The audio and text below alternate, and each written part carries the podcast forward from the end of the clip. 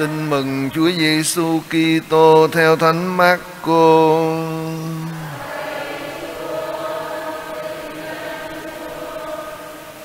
Khi ấy vua Hêrôđê nghe biết về Đức Giêsu, vì người đã nổi danh.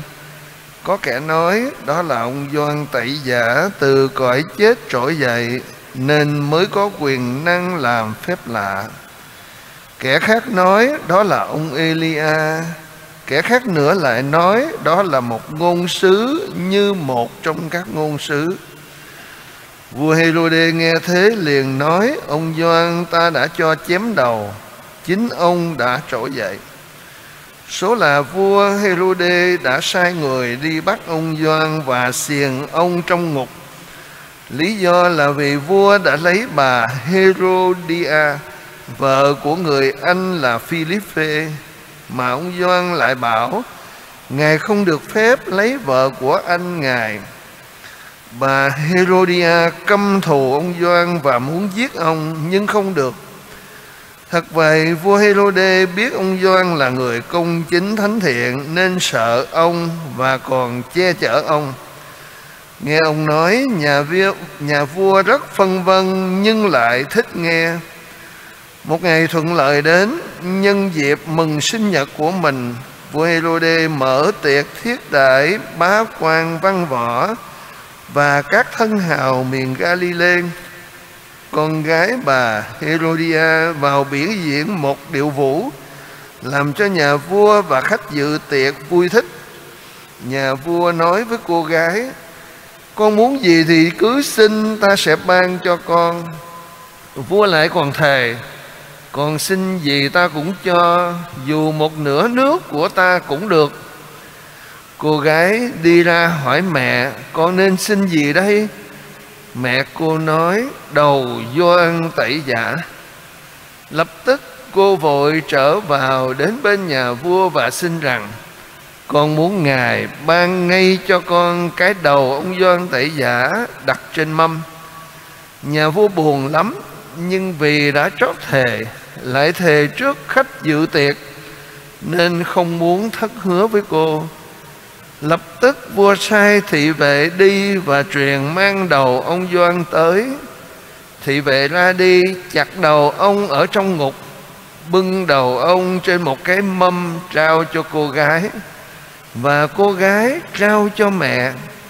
Nghe tin ấy, môn đệ đến lấy thi hài ông và đặt trong một ngôi mộ. Đó là lời Chúa.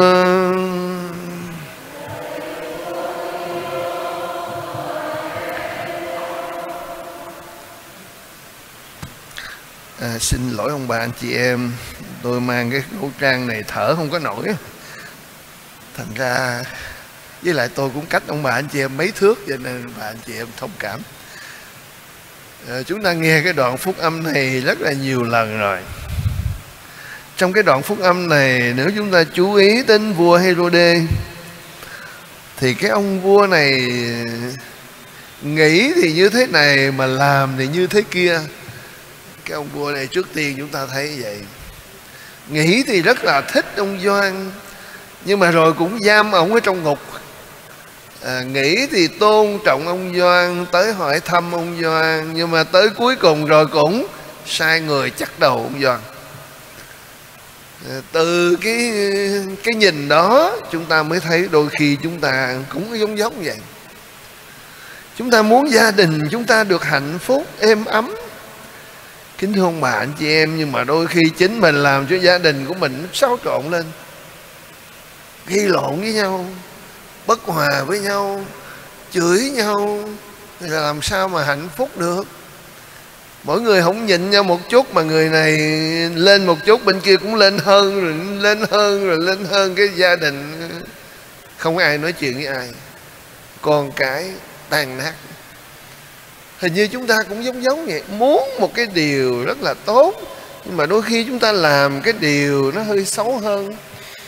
Mà ở đây ông vua Hêrôđê làm một cái điều khá xấu, đó là chặt đầu cái người mà mình yêu mến, mà mình thích, mình muốn nghe lời, mình muốn nghe ông Gioan nói. cũng do một cái câu chuyện ông bà anh chị em đã nghe trong bài phúc âm. Hứa trước mặt mọi người rồi bây giờ phải lo mà làm, mà bên kia lại hay chỗ là lợi dụng cái lúc mà như thế này để mà đưa ra một cái lời đề nghị chém đầu. Và kết quả là ông Hêrôđê bị chiếu bí. Bị chiếu bí tức là trong cái cờ mà người ta tướng mà người ta chiếu bí cái thôi phải làm chứ không còn cách nào khác. Cái điểm thứ hai mà chúng ta nhìn đó là nhìn ông Gioan. Ông Thánh Gioan là ông Thánh như chúng ta biết là vị tiền hô, là người đi trước. Khi sinh ra thì cũng sinh ra trước Chúa Giêsu, báo trước cái ngày Chúa Giêsu sinh. Rồi khi Gioan chết thì cũng báo trước cái ngày chết của Chúa Giêsu. Mà như Gioan bị chết chặt đầu, một cái cuộc khổ nạn bị nhốt ở trong tù, Chúa Giêsu cũng bị khổ nạn rồi bị chết trên thánh giá. Cuộc đời của Thánh Gioan là cuộc đời tiền hô, đi trước báo những cái gì mà Chúa Giêsu sắp chịu. Mà ông Thánh Gioan rao giảng cái gì, phải rao giảng biểu người ta suối biểu tình là vô đập phá quốc hội sao đâu, có biểu gì đâu. Mà nói bà không có được làm vậy, bà không được lấy cái ông Hêrôđê không được lấy vợ của anh mình. Nói một câu về luân lý. Sẵn đây kể ông bà anh chị em nghe một chuyện vui. Thì trước đây khoảng năm 1998 tôi được cử đi họp ở bên Seoul, ở bên Hàn Quốc. Thì trong buổi họp nó có các cha ở các chủng viện. Các chủng viện ở vùng này, có ở viện ở Nhật, có ở nhiều nước lắm tới. Thì có Việt Nam. Thì trong buổi họp nó có một ông cha bề trên ở bên Nhật lại hỏi tôi. Tại vì ông cũng học ở bên Pháp, cũng cùng một ông thầy với tôi, cùng thầy về luân lý với tôi. Ông hỏi tôi là anh dạy cái môn gì ở Việt Nam. Thì tôi cũng ngay tình, tôi nói tôi dạy môn luân lý. Cái ông nói coi chừng nghe chưa, dạy môn luân lý là coi chừng giống ông Gioan Tẩy Giả bị chém đầu. Mình bắt đầu mình cũng ngộ nghĩ nữa. Là ông Gioan này ông nói một cái câu về luân lý rồi ông bị chém đầu. Thì mấy ông mà luân lý coi chừng cũng bị chém đầu. Mà ông bà anh chị em thấy tới giờ này cũng chưa bị chém đầu, tức là cũng còn khá lắm. Không biết chừng nào mới bị chém đầu, nhưng mà dạy cái nghề luân lý nguy hiểm lắm. Mình biểu người ta làm điều tốt chứ không phải biểu người ta làm điều xấu đâu. Biểu người ta làm điều tốt nhưng mà rồi bị chém đầu. Ông Thánh Gioan chúng ta nói có một câu thôi.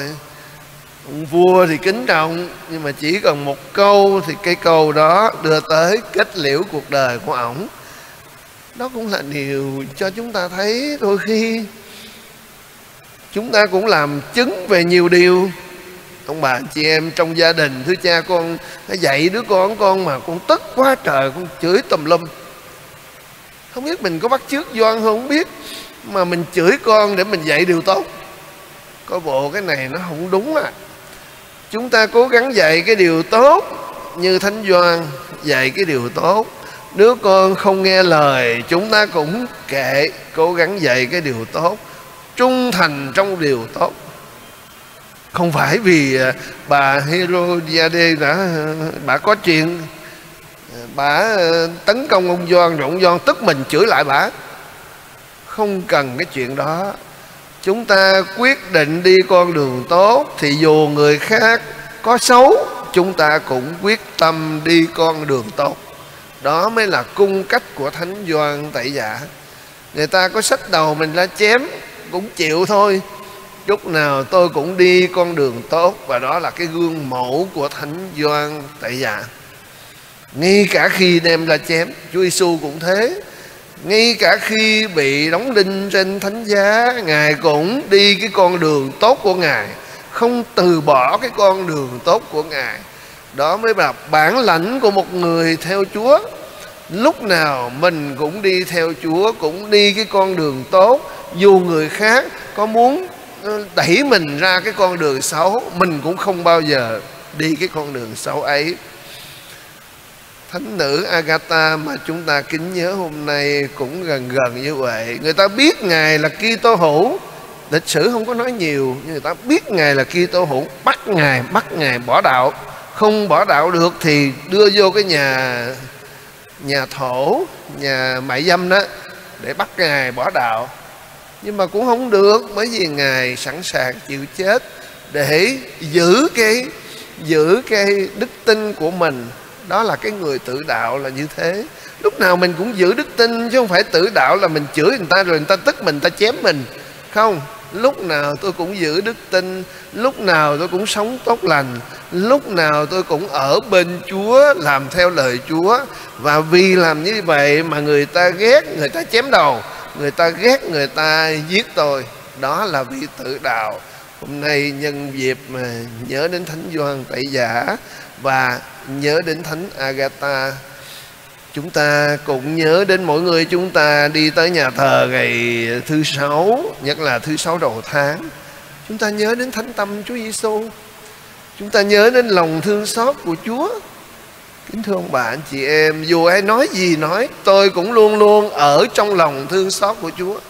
Người ta có thể nói mày cầu nguyện với lòng Chúa thương xót có giờ được gì đâu. Không, tôi cũng chẳng có rời bỏ lòng Chúa thương xót, bởi vì đó là cái con đường để cho tôi được nên thánh giống như các vị thánh. Dù tôi có khó khăn cách mấy, tôi cũng luôn luôn trung thành với lòng Chúa thương xót, để rồi nhờ ở trong lòng Chúa thương xót, tôi luôn luôn được Thiên Chúa đói thương nhìn đến và cứu giúp tôi trong khi tôi gặp khó khăn. Nhất là dù tôi có gặp khó khăn nào, tôi cũng biết Chúa luôn luôn ở với tôi. Đó cũng là điều nhắc nhở mỗi người chúng ta khi chúng ta làm một cái việc gì tỏ lòng yêu mến Chúa. Thí dụ chúng ta lần chuỗi, đọc kinh, dâng lễ, chúng ta luôn luôn làm với tình yêu của chúng ta đối với Thiên Chúa. Và dù có bị như thế nào, chúng ta cũng nhớ trung thành với tình yêu ấy. Chính tình yêu ấy làm cho chúng ta được cứu rỗi, chính tình yêu ấy làm cho chúng ta được nên thánh, chính tình yêu ấy sẽ làm cho chúng ta sống như một vị tử đạo, luôn luôn trung thành với Chúa cho dù gặp muôn vàn thử thách trong cuộc sống.